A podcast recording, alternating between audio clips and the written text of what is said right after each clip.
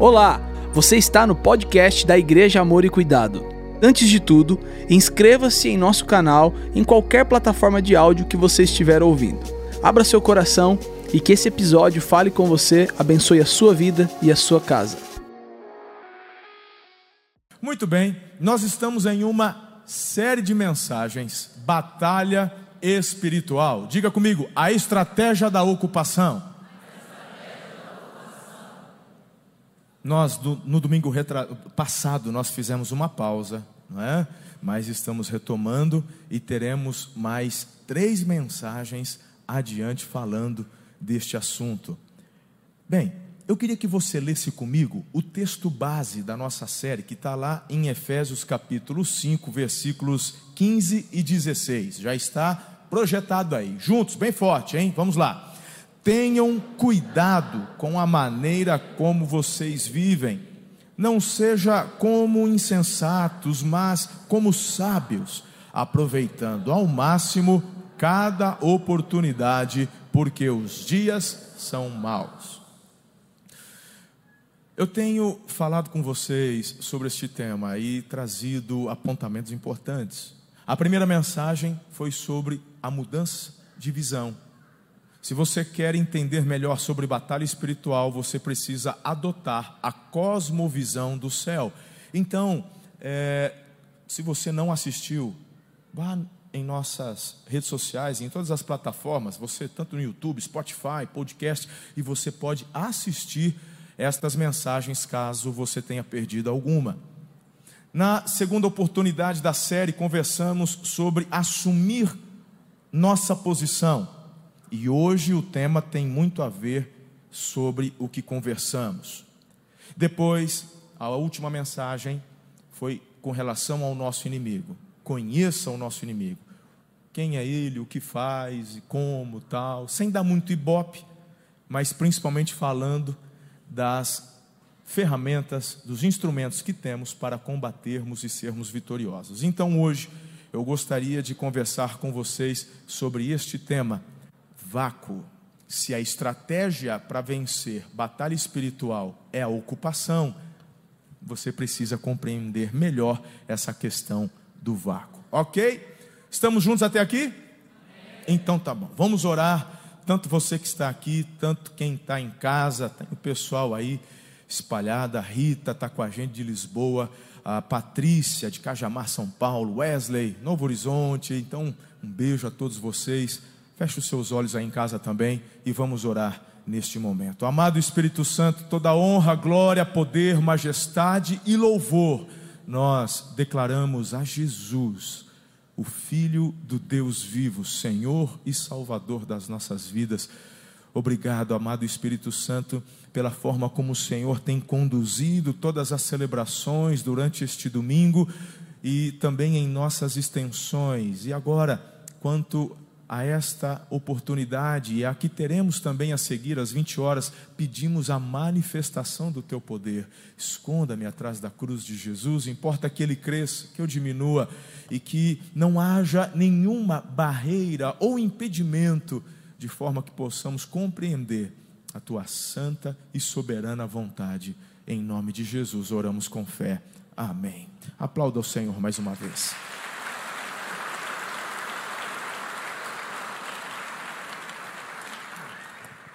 Ezequiel capítulo 22, versículo 30 diz assim: Procurei entre eles um homem que erguesse o muro e se pusesse na brecha diante de mim em favor desta terra, para que eu não a destruísse, mas não encontrei nenhum. Talvez alguém possa pensar, pastor, esse versículo é algo muito específico para o profeta Ezequiel e a nação, ali naquele momento.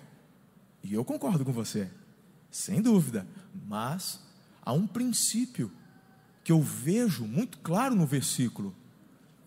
O Senhor é aquele que constantemente está à procura de pessoas para que se coloquem na brecha, a fim de que os propósitos dele sejam estabelecidos, obedecidos e cumpridos na terra. Eu tem essa afirmação com base no que Jesus nos ensinou. Se aqui no Velho Testamento, através da boca do profeta Ezequias, Deus está dizendo: Eu estou procurando, mas não estou achando. Quando você, por exemplo, ouve Deus falar de Davi, encontrei esse menino, menino cuidando de ovelha. Hoje sabemos onde é Belém, mas na época de Davi, quem, onde era Belém, irmão? Quem era Davi?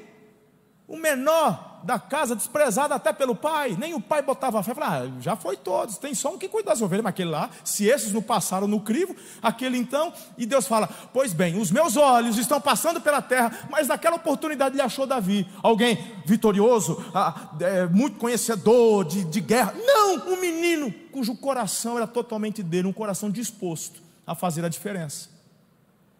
Deus vê, Deus unge, 17 anos depois é que ele vai botar uma coroa na cabeça. Então, hoje eu tenho muita convicção no meu coração de que se você ouvir esta mensagem e corresponder àquilo que o Senhor está te desafiando, ah, no final eu vou orar para o Senhor te marcar. No final, eu vou orar para Deus derramar algo novo sobre a tua cabeça. Eu não sei se vai acontecer essa semana, se o ano que vem, se 17 anos depois, como foi com Davi. Mas eu quero te dizer: se você hoje dispuser teu coração, eu quero declarar: os olhos do Senhor estão passando pela terra, procurando aqueles que vão se disponibilizar para fazer a vontade dEle e cumprir o propósito dEle, em nome de Jesus.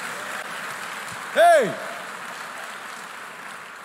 É por isso que aquela frase não vai sair de lá. Deus, o que o Senhor fizer nessa geração, não faça sem amor e cuidado.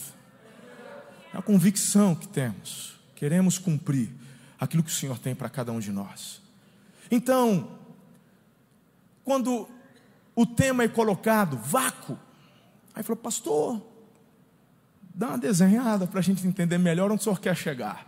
Bom, eu já cantei a bola da segunda mensagem sobre posicionamento, ocupação. E naquela oportunidade, falei para vocês que o soldado, quando ele deixa o seu lugar, quando a sua posição fica vazia, o inimigo vem e ocupa. Lugares que foram determinados para serem ocupados não vão ficar vazios. Você pode até deixar, mas outros vão ocupar o lugar.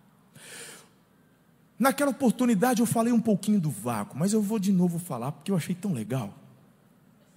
Você, minha irmã, que vai fazer. Hoje você fez aquele macarrão, macarrão da mama. Fez hoje uma, fez um macarrãozinho hoje ou não? Com frango, né? Porque carne vermelha está de jejum, né?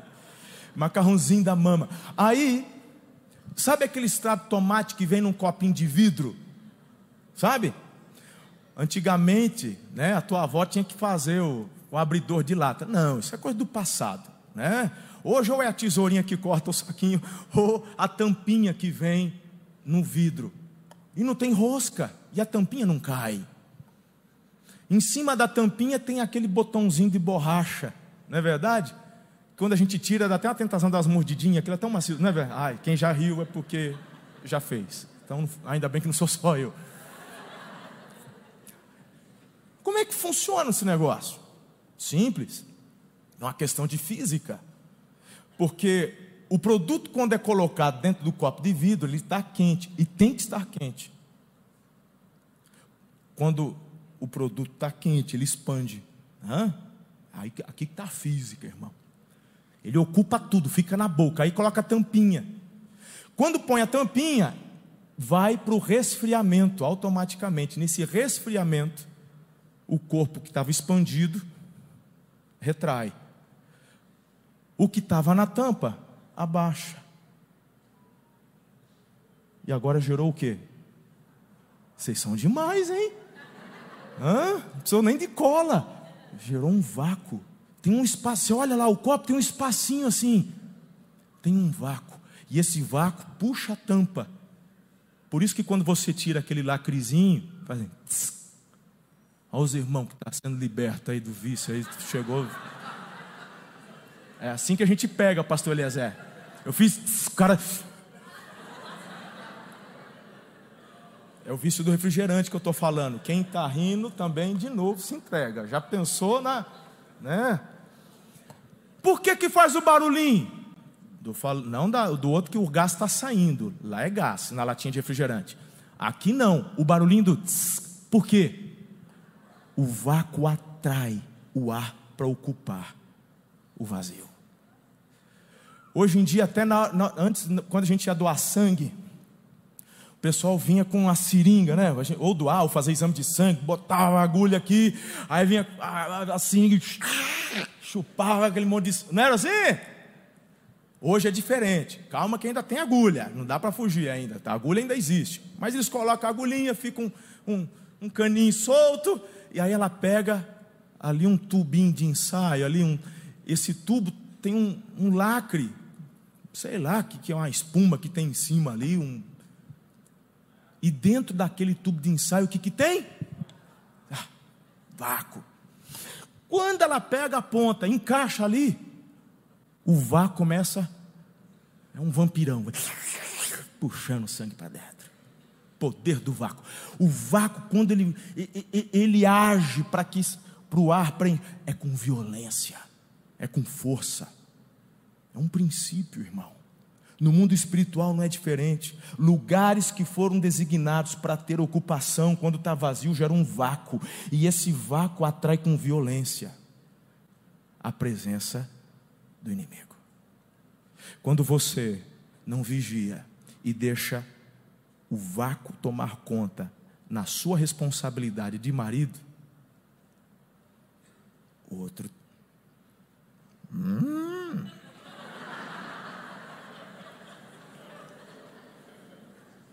Entendeu? É impressionante, porque é claro que, meu irmão, vamos lá, tem gente que é mau caráter mesmo. Tem gente que é mau caráter. Se tudo estiver bem, ele é mau caráter, ele vai pisar na bola.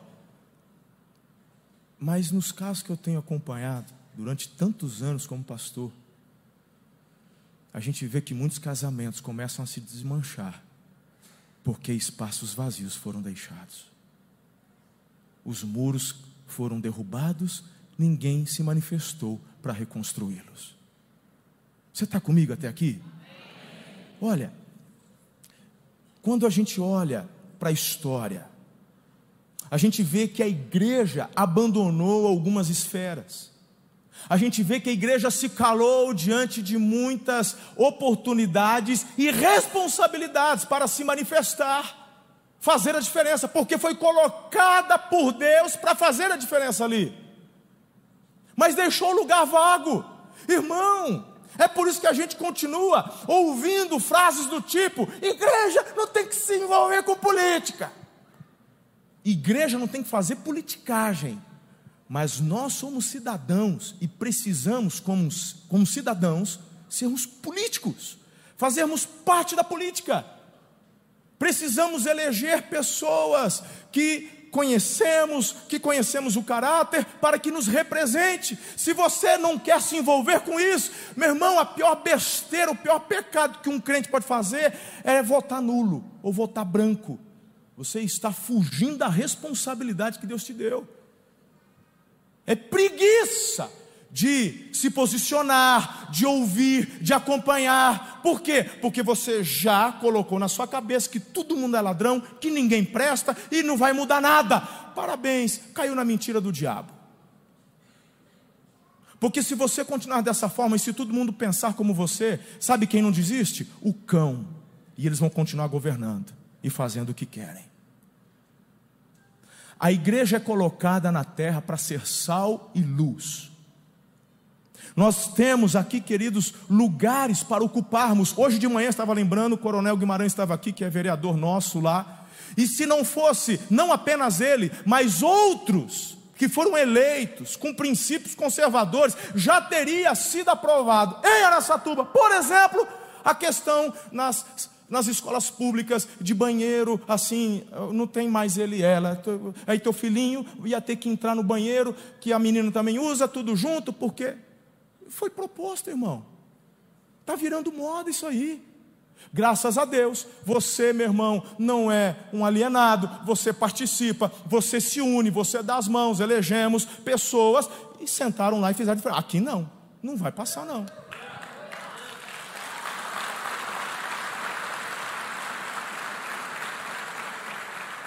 Não podemos ficar, não podemos gerar um vácuo.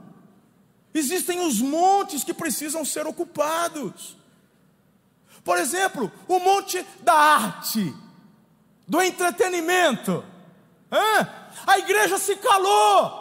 E isso não é desde o princípio coisa nenhuma. A igreja se calou, meu irmão. Eu estou falando dessa igreja atual, de 50 anos para cá, de uma visão escatológica errada. Tipo, ah, aqui nada vale a pena.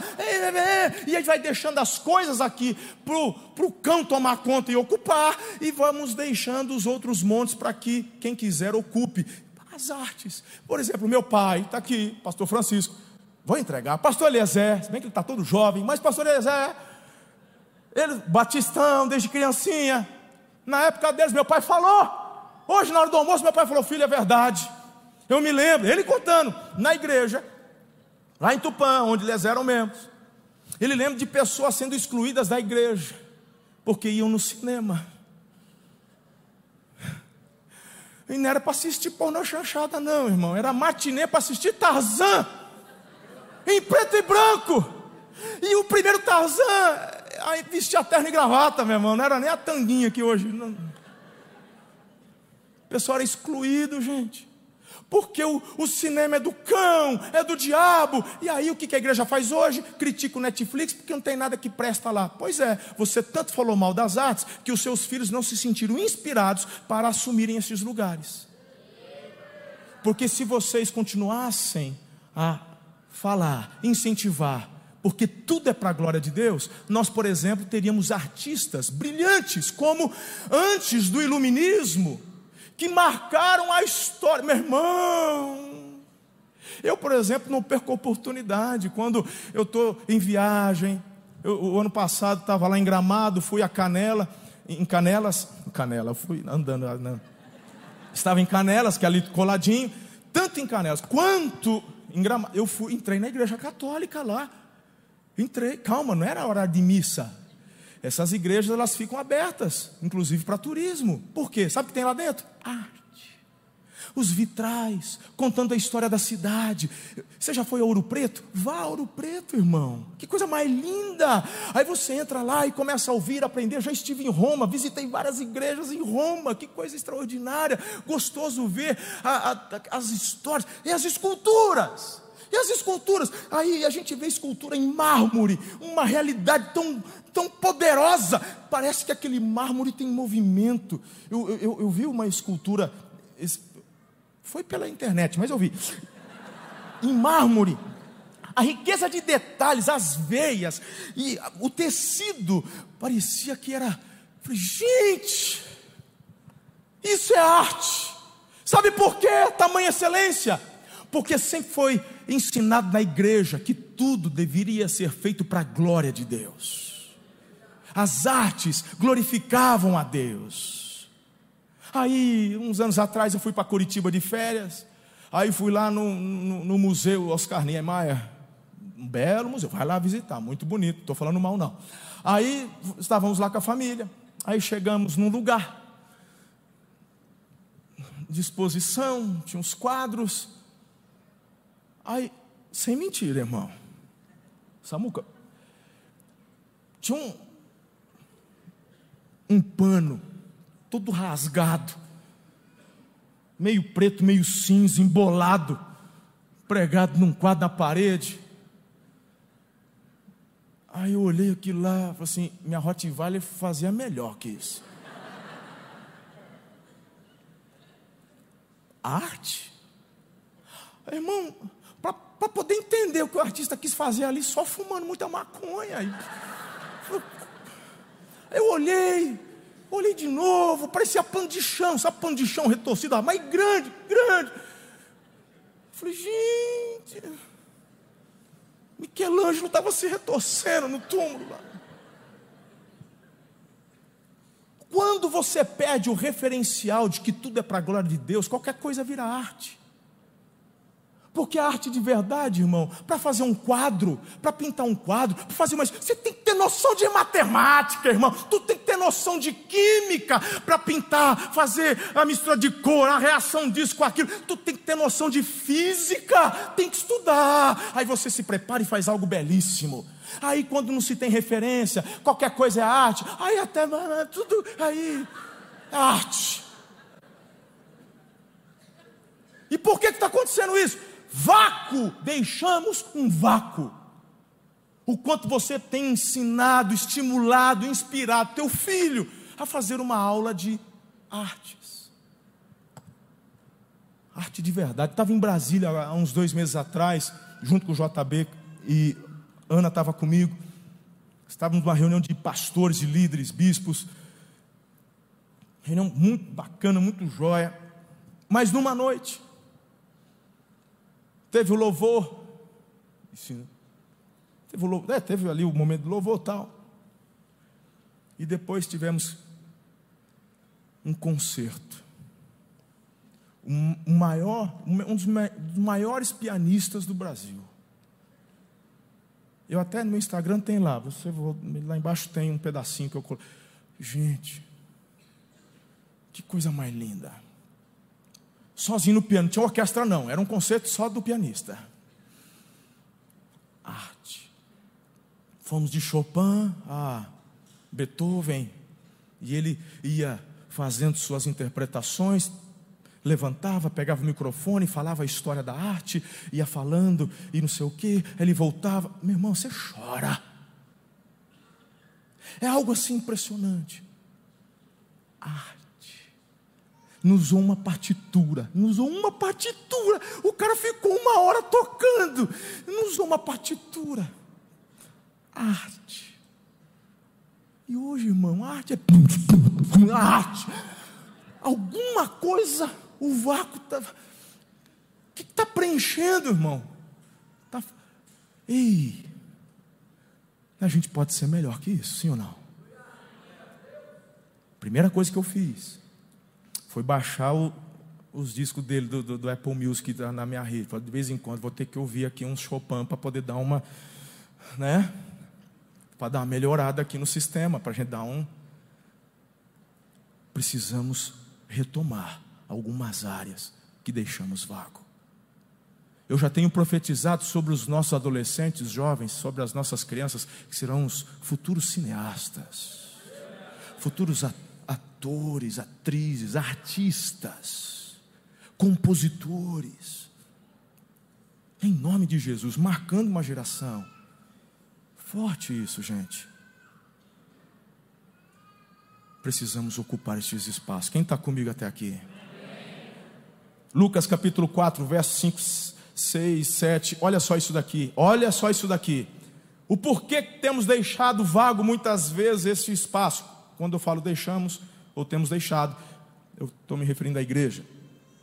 O diabo o levou a um lugar alto e mostrou-lhe num relance todos os reinos do mundo e lhe disse: Eu te darei toda a autoridade sobre eles e todo o seu esplendor, porque me foram dados e posso dá-los a quem eu quiser. Então, se me adorares, tudo será teu. Todo mundo já se lembrou. Jesus jejuou 40 dias, 40 noites, está no deserto, e o diabo vem no final para tentá-lo. Aí, sabe qual é o maior dos problemas? É que muita gente pensa que quando o diabo diz, me foi dado, acham que foi Deus que deu. Eu te pergunto, onde está na Bíblia que Deus deu alguma coisa para o diabo a não ser condenação? Foi isso que ele ganhou. Ganhou um pé nos, na picanha, vaza daqui e está condenado. Foi isso que ele ganhou. Deus não deu o mundo para o diabo. Para quem que Deus deu o mundo, gente? Ele criou o mundo e deu para quem? Para quem? Para você, para mim. Então por que, que tem tanta desgraça? Porque você e eu temos nos afastado do Senhor como humanidade.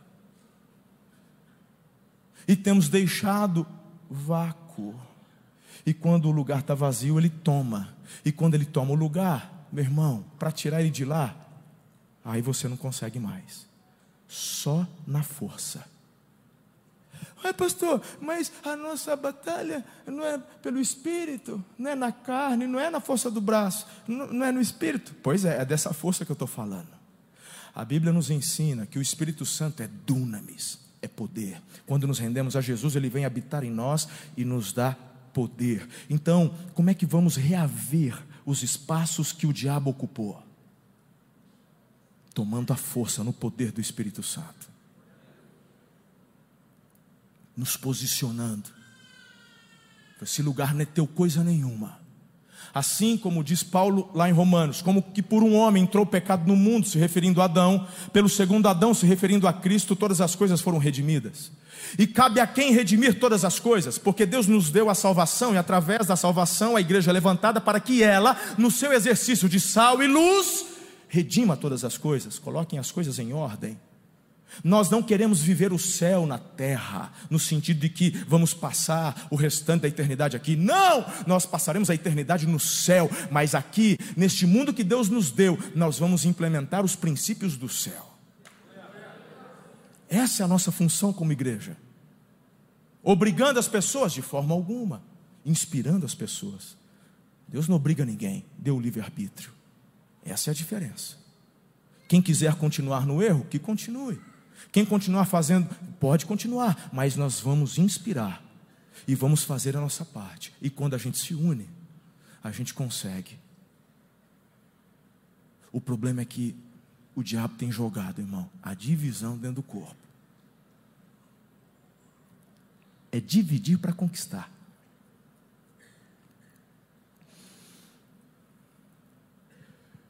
Em nome de Jesus, eu estou te chamando a fazermos juntos parte desta revolução do céu na terra, a fazermos a diferença onde estamos, a assumirmos os lugares, as oportunidades que Deus tem nos dado para fazermos a diferença. Posso ouvir um amém para isso? Em nome de Jesus. Queridos, o diabo nestes vácuos, tem usado de marxismo cultural, fragmentação da sociedade, relativismo, é, a desconstrução da verdade, a desconstrução do gênero. Não é tanta coisa, porque é a estratégia de guerra: fragmentar, dividir para conquistar. Não caia nessa ladainha, por favor, em nome de Jesus. Por isso que Paulo diz lá em 2 Coríntios, capítulo 4, verso 4, que o Deus deste século, com D minúsculo, cegou o entendimento dos descrentes para que não vejam a luz do evangelho da glória de Deus, que é a imagem de Deus. Mateus 12, 43, 45.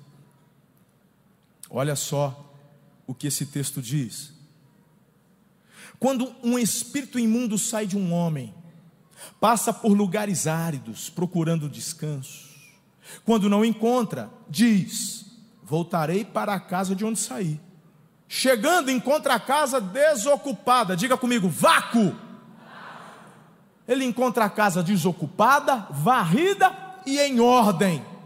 Então vai e traz consigo outros sete espíritos piores do que ele, e entrando passam a viver ali. O estado final daquele homem torna-se pior do que o primeiro. Assim acontecerá a esta geração perversa. Quem que está dizendo isso, irmão? Jesus. A revelação é do próprio Senhor. Isso acontece no mundo espiritual. Então, querido, a estratégia para a libertação é a ocupação, é não deixarmos lugares vagos. Entenda isso de uma vez por todas. Agora eu vou começar a pregar. Aleluia. Que até então é introdução. E agora eu quero dar para você é, quatro orientações para você ocupar os espaços que estão vagos. Estamos juntos? Eu vou até tomar. Aplaude a Jesus enquanto eu tomar um golinho d'água. Obrigado. Recebe Jesus, é tudo para o Senhor. Muito bem, eu gosto muito da experiência de Neemias. Vamos a um contexto rápido. Neemias sua história é relatada, está praticamente ligadinho com Esdras. Está num período pós-exílio babilônico. A Babilônia invadiu Israel por volta dos anos 609, 608, alguma coisa assim. Foram levados exilados, era a estratégia de Nabucodonosor e da Babilônia. Assola, destrói, mas deixa ali um povo remanescente. Uns pé rapado, deixa, deixa um, um encarregado, mas nada que pudesse crescer e tomar força. Está sendo vigiado. E o restante foram levados exilados para a Babilônia. Lembra Daniel, seus só os cabeceira. Bem, Ciro II, por volta de 539, vence Babilônia, se torna agora o império ali conhecido, mundial, o Império Persa. Tem início o seu império, o Império Persa agora. Bem, é mais ou menos por aí. Enxergamos Neemias, provavelmente um levita. E esse Neemias porque, ao contrário da Babilônia, no Império Persa, lhes foram permitidos retornar, porque a ideia era diferente. Prosperem lá, fiquem lá, podem, mas vocês estão subjugados. Muito parecido até com a estratégia romana também, a estratégia grega. O povo volta do exílio, e o Neemias hum, fica em Suzã se torna copeiro do rei Ataxerxes. Eu talvez aqui, no lugar de Neemias, eu ia dar uma murmurada básica. Valeu, Deus. Ó, o senhor sabe que eu e o senhor estou sempre ali no jejum, na oração, estou sempre fiel, sempre falando do Senhor, fiel no dízimo, estou tudo certinho. Na hora de voltar, a galera vai, até aquele mal acabado que, que é um tranqueira, voltou. E eu estou aqui preso, porque eu estou agora com, com, com, com esse uh, Ataxerxes, um nome difícil de pronunciar, e tem ainda que correr risco. Ele está num lugar que não gostaria de estar e fazendo algo que não gostaria de fazer. Ah, pastor, mas ele era o copeiro. Vai lá ser copeiro. Você sabe o que o copeiro fazia? O copeiro.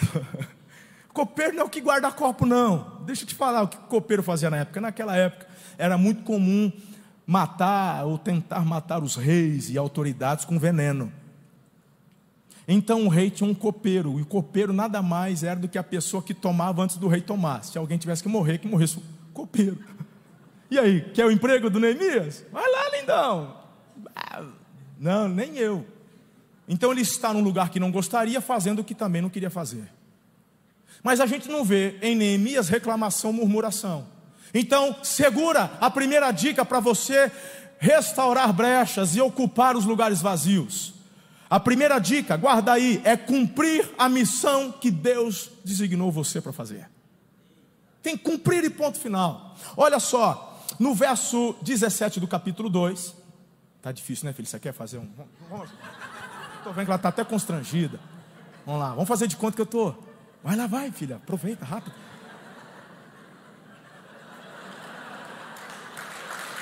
Boa! Vai, vai. Show!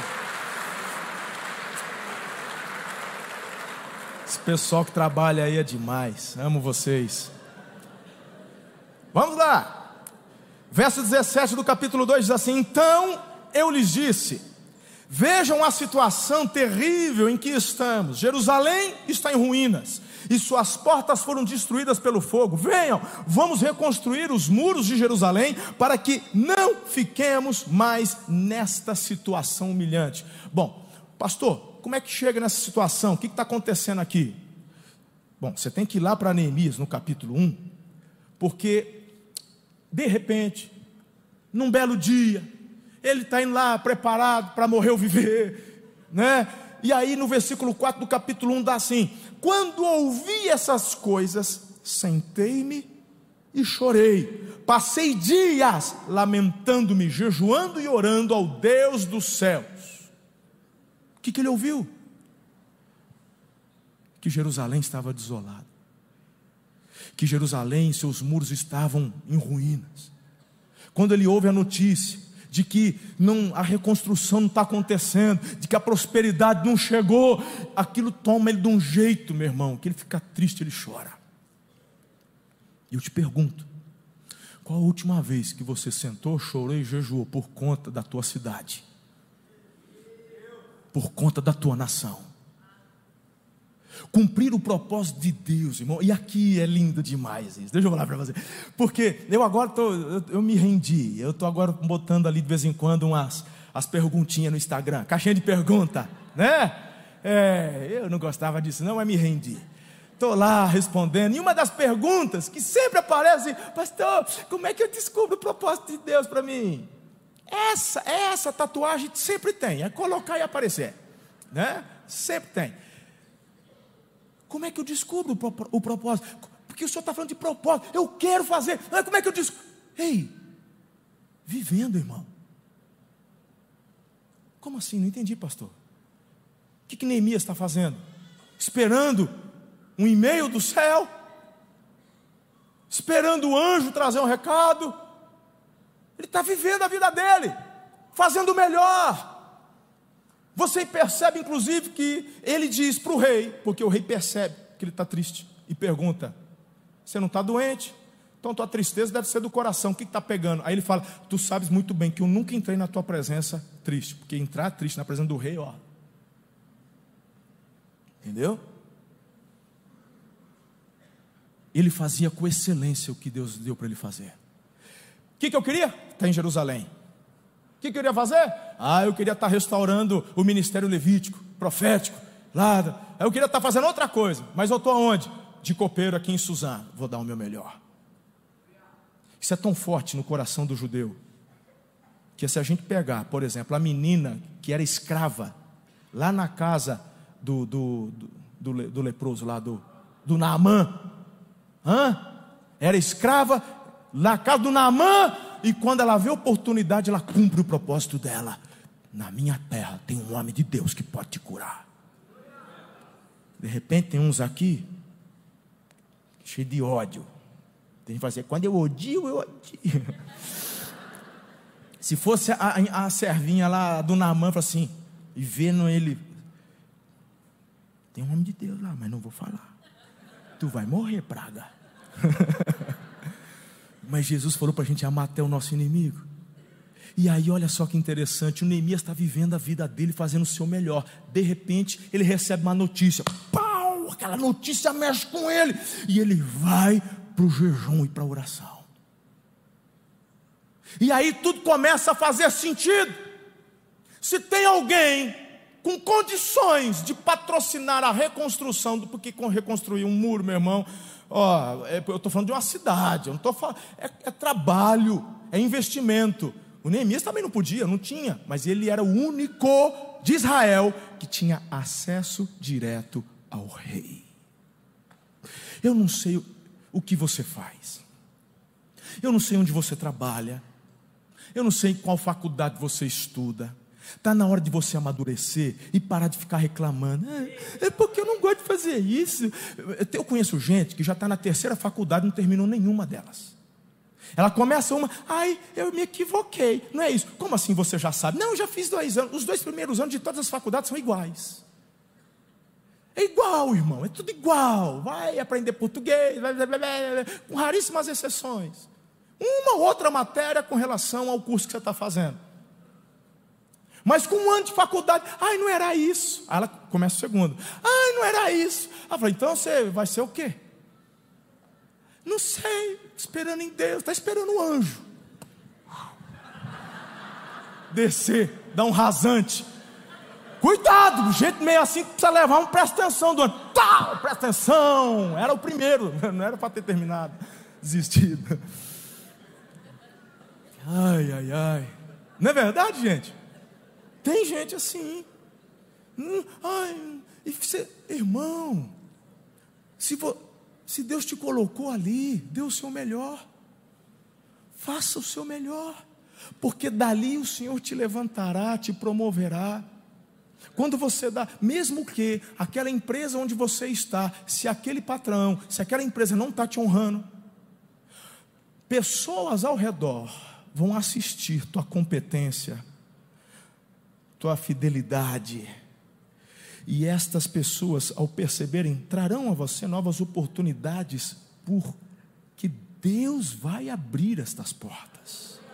Mas se você, vai, ele não me valoriza, quero mais que, que também está nem aí. Vou chegar atrasado, blá, blá, blá, blá. meu irmão, você cai na mentira. Não cumpre o propósito de Deus tão pouco vai permitir que as oportunidades surjam para você. Tem que ser mais inteligente que isso. Vamos para cima? Vamos acordar amanhã e ir para a empresa, para o trabalho, para o estudo, para a faculdade e vamos dar o nosso melhor? Para a glória de Deus? Aleluia. Então tá ligado da terra, tá ligado no céu.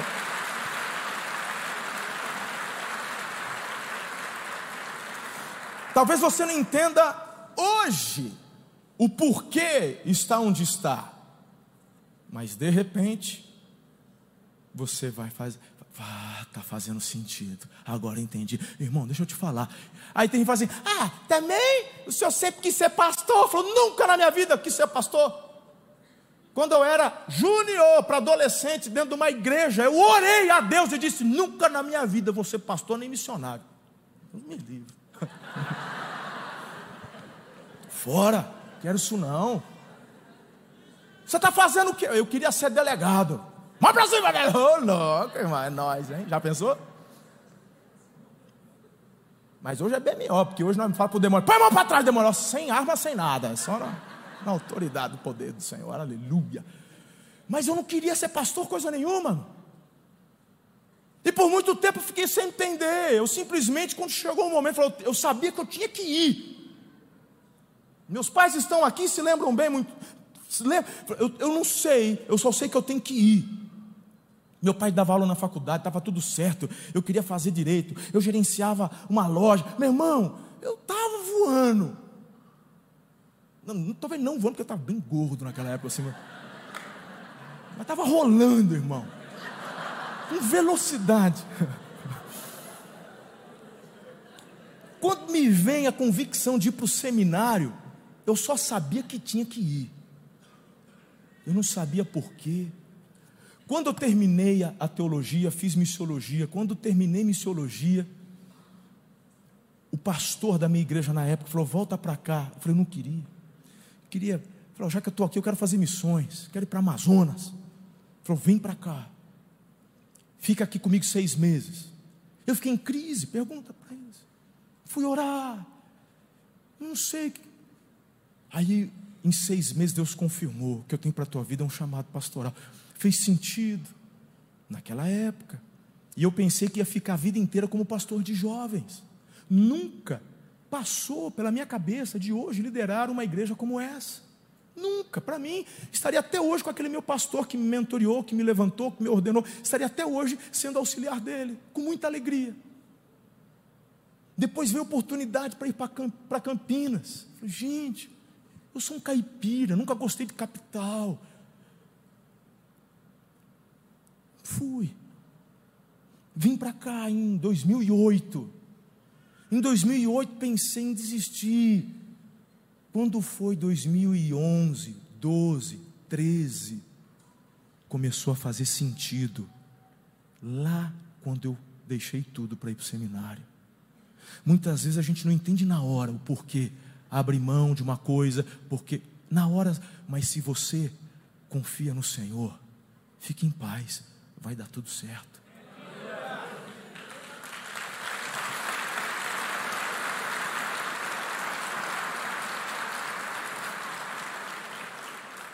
Olha,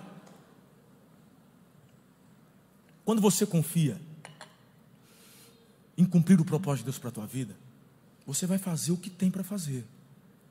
Porque quando você olha para o muro, fala, meu Deus, é muita coisa, eu não tenho condições. Veja só uns versículos aqui. Capítulo 3, verso 10. Ao seu lado, Gedaías, filho de Ramu, Harumaf, fez os reparos em frente da sua casa. Uh, versículo 23. Depois Benjamim e o fizeram os reparos em frente à sua casa. Aí depois tem o Ananias em frente da sua casa. Versículo 28. Acima das portas dos cavalos, os sacerdotes fizeram reparos, cada um em frente à sua própria casa. Meu irmão, se for para o verso 29, depois deles, Zadok, filho de Mer, fez os reparos em frente à sua. Pegou ou não? Quer que desenha? Quando a gente olha para um Brasil que tem tanta coisa para consertar, a estratégia para fazer o que Deus está mandando é começar a levantar os muros na frente da tua casa. É lá que começa.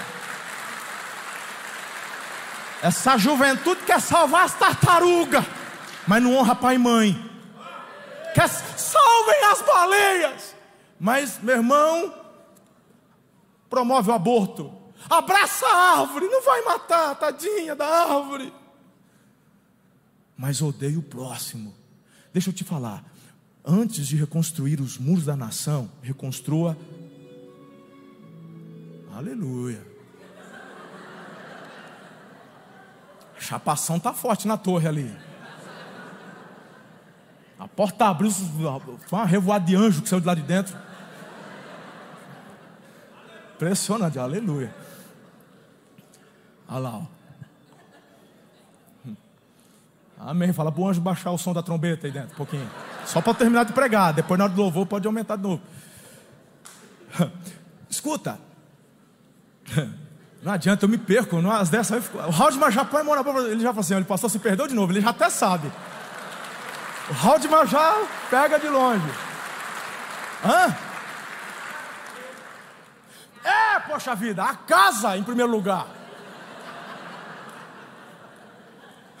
Amém? Os anjos se manifestam, a gente se perde aqui.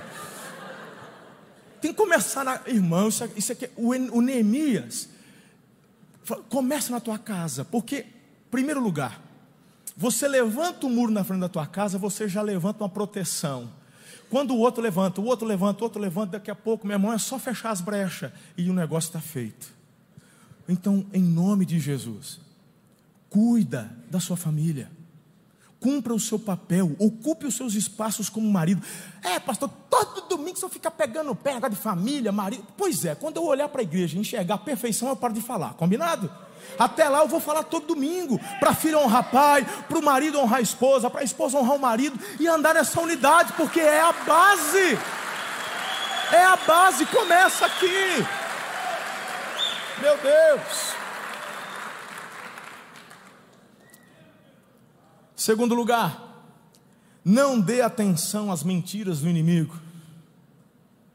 Olha só, no, no versículo, no capítulo 4, versículos de 1 a 3.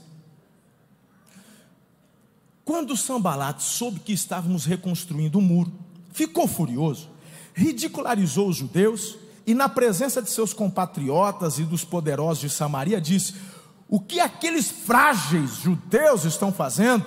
Será que vão restaurar o seu muro? Irão oferecer sacrifícios? Irão terminar a obra num só dia? Será que vão, que, que vão conseguir ressuscitar pedras de construção daqueles montes de entulho de pedras queimadas? Aí, irmão, Tobias, o Amonita, conclui, estava do lado, falou: Pois que construam, basta que uma raposa suba lá, para que o muro todo de pedras desabe. Você já percebeu todas as vezes que você está fazendo algo lindo para o Senhor, um boca de trapo se levanta para te desmotivar? A questão é: você parou o que estava fazendo? Você abandonou a célula? Você parou de falar de Jesus? Você abandonou a vida de oração? Você... Porque, meu irmão, quando a boca de trapo se levanta, é porque algo muito sobrenatural está acontecendo no mundo espiritual por intermédio da tua vida. E o diabo quer parar isso. Aí ele coloca a caraminhola, fala as mentirinhas, não sei o quê. Para que fazer isso? Porque não vai valer a pena, porque você não vai conseguir. E se fizer, não vai valer de nada, porque o muro vai cair. A questão é: quem te mandou fazer o que você está fazendo? Você vai acreditar em quem? Se você pode todas as coisas em Cristo que te fortalece, não há impossíveis para o Senhor na tua vida. Quando eu falo. É. Temos que crer nisso, de todo o coração. Quando eu digo que daqui Deus levantará novos cineastas, artistas, eu creio de todo o meu coração, de verdade. Quando eu declaro aqui a unção para que muitos se tornem milionários, que seja para a glória de Deus, para patrocinarem o reino, em nome, eu creio de verdade nisso, de todo o meu coração.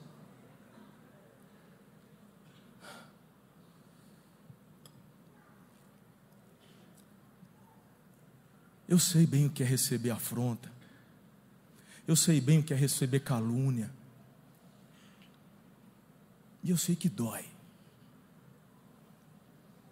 Eu fui inventar modo de fazer essas perguntas aí. E eu não aguento. Eu vou responder. Aí eu respondo. E essa semana, não fui colocar lá um agora, essa semana lá, da, da, da tatuagem? Já me chamaram de, de, de falso profeta. Já me chamaram, meu irmão, de anticristo. Já me chamaram do. Olha, verdade. É bom que a gente já descobre os haters que estão ali, já vai bloqueando tudo para parar de encher as paciências. Aí, meu irmão, as pessoas proferindo julgamento. Você vai pagar caro. O Neemias, você vai fazer o quê?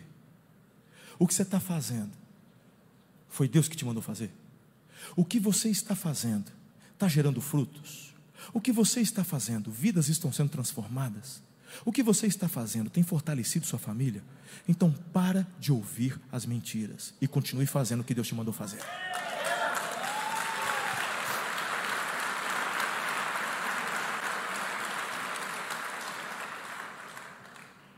Terceiro, esteja sempre preparado.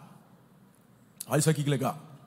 Daquele dia em diante, enquanto a metade dos meus homens fazia o trabalho, a outra metade permanecia armada de lanças, escudos, arcos e couraças. Os oficiais davam apoio a todo o povo de Judá, que estava construindo o muro. Aqueles que transportavam o material faziam o trabalho com uma das mãos e com a outra seguravam uma arma. E cada um dos construtores trazia na cintura uma espada enquanto trabalhava. E comigo ficava um homem pronto para tocar a trombeta. A trombeta era o sinal para que todos os soldados levantassem e fossem para a guerra. Agora você, lindinho, como é que você se prepara? Chegou o inimigo, você pega o estatuto do desarmamento e fala: seu bandido, entrega a tua arma. É, não pode, no Brasil não pode. Errado você está fazendo. Lindinho. Aí você pega com a outra mão entrega um livro, uma rosa para ele. É assim que funciona, né, irmão? Não, tem uns crentes que acham que vivem no mundo de Bob, gente. Não, tem uns crentes que não sei, ele está tá na Alice, no País das Maravilhas. Tá? Você está inserido num mundo onde a maldade existe. Jesus falou o seguinte: sejam astutos. A terceira dica para você cumprir o propósito é: esteja preparado. Esteja preparado. Irmão, você, você enxerga uns povos de camiseta preta aí, com, com, com né, que, fica em volta aí, não fica? Você conhece, não é? Por que, que essa turma está aí? Você acha mesmo que todo mundo que vem aqui na igreja vem só para ver Jesus? Você acha mesmo? Ah, gente, sejam astutos como a serpente, simples como a pomba. Nós nos manifestamos para defesa, pela preservação. Por que, querido?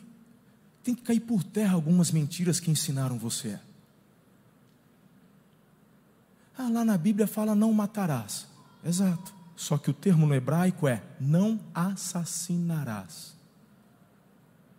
Se um bandido vem com a arma na sua cabeça para te matar, o próprio princípio do mandamento de preservação da vida te dá o direito de tirar a dele para que a sua seja preservada. Pelo amor de Deus. Você que fala, ai, tem que dar outra face. Meu irmão, você não, você não entende de Bíblia, você, você não está entendendo isso. Você não está falando isso para mim.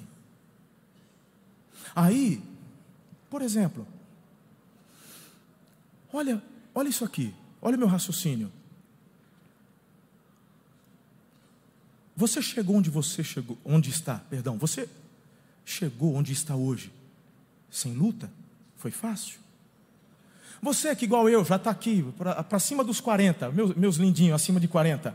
O que você já conquistou hoje? Foi fácil? Ganhou do papai e da mamãe? Herança? Foi? Herança que eu ganhei do meu pai e da minha mãe foi ensinamento, disciplina, determinação, oração e o cajado da fé. Então, vamos pensar como igreja. Chegamos onde estamos hoje com amor e cuidado. Deus tem nos dado uma visão para continuarmos avançando, para continuarmos conquistando, para que outras igrejas sejam plantadas na região, na América Latina.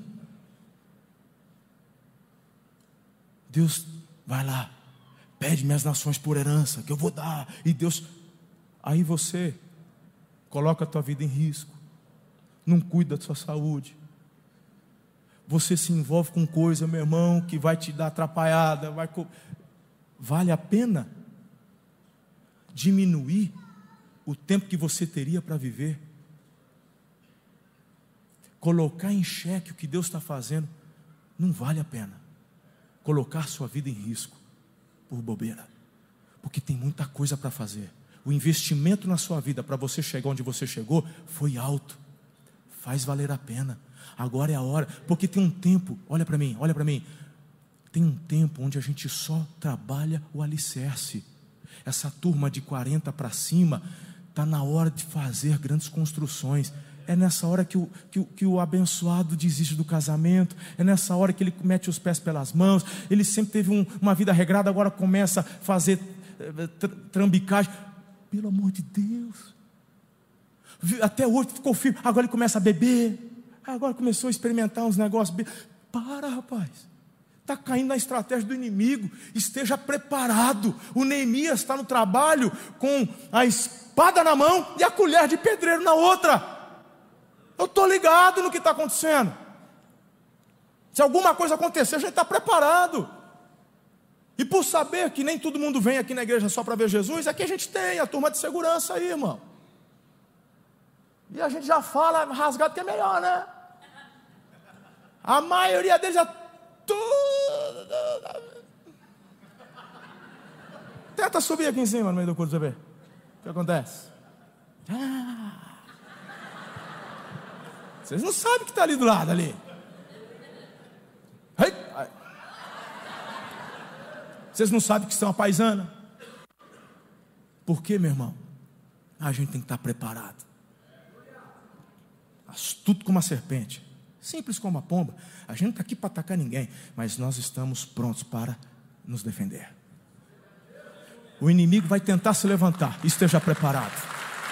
Sempre astuto, olhando. Sabe uma das coisas que eu aprendi na minha vida? Que cachorro que late, morde.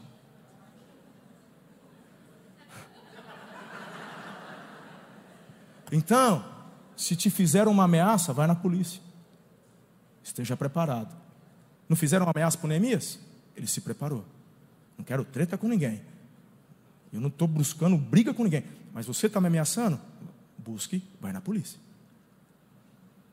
Tira o seu CR, vai na Polícia Federal.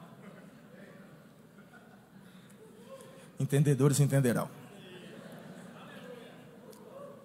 Quarto e último, não abandone seu posto. Essa parte aqui é demais. O pessoal do louvor pode entrar para parecer que está acabando. Olha só, capítulo 6. Sambalate e Gesem mandaram-me a seguinte mensagem: Venha, vamos nos encontrar num dos povoados da planície de Ono. Eles, contudo, estavam tramando fazer-me mal. Por isso, enviei-lhes mensageiros com esta resposta: Estou executando um grande projeto, não posso descer, por que parar a obra para ir encontrar-me com vocês? Eles me mandaram quatro vezes a mesma mensagem e eu dei a mesma resposta. Sempre que você estiver cumprindo o propósito, propostas aparecerão para tirar você de lá. E estas propostas vão parecer muito convidativas, Vamos bater uma ideia, vamos trocar uma ideia, vamos bater um papo lá na planície de Ona. Bora, vamos tomar um café, um chá, uma Coca-Cola gelada. Bora, vamos lá, um pãozinho quente. O Neemias tinha discernimento. Ei, Tiago falou assim: todo mundo, quem tem falta de sabedoria, peça que Deus dá liberalmente. Peça com fé, sem duvidar. Neemias teve discernimento. Ele ouviu a proposta e discerniu: querem me fazer mal. Não vou. Qual é a resposta? Estou fazendo uma grande obra. Por que, que eu vou parar o que eu estou fazendo para ouvir o que você tem para dizer? Cuidado com as propostas que aparecem para você propostas que surgem para te tirar do caminho, para te tirar do centro da vontade de Deus, não é de Deus. Diga não.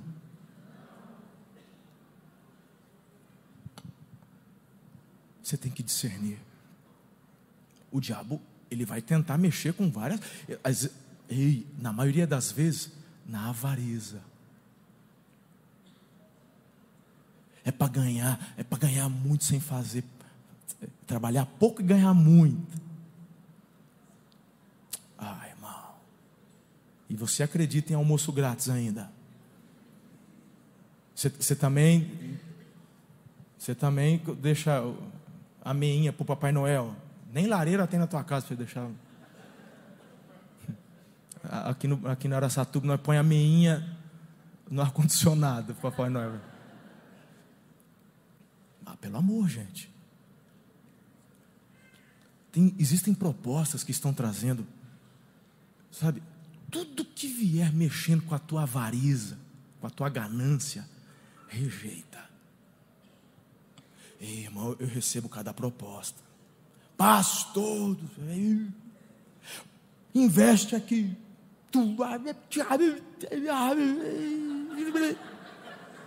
Eu falei, é membro? É. Ah. Eu vou orar. Ou é agora ou é nunca. Eu falei, então é nunca. Então já, já facilitou para mim. E se é agora, ou nunca é nunca. Que o meu Deus tem a última palavra.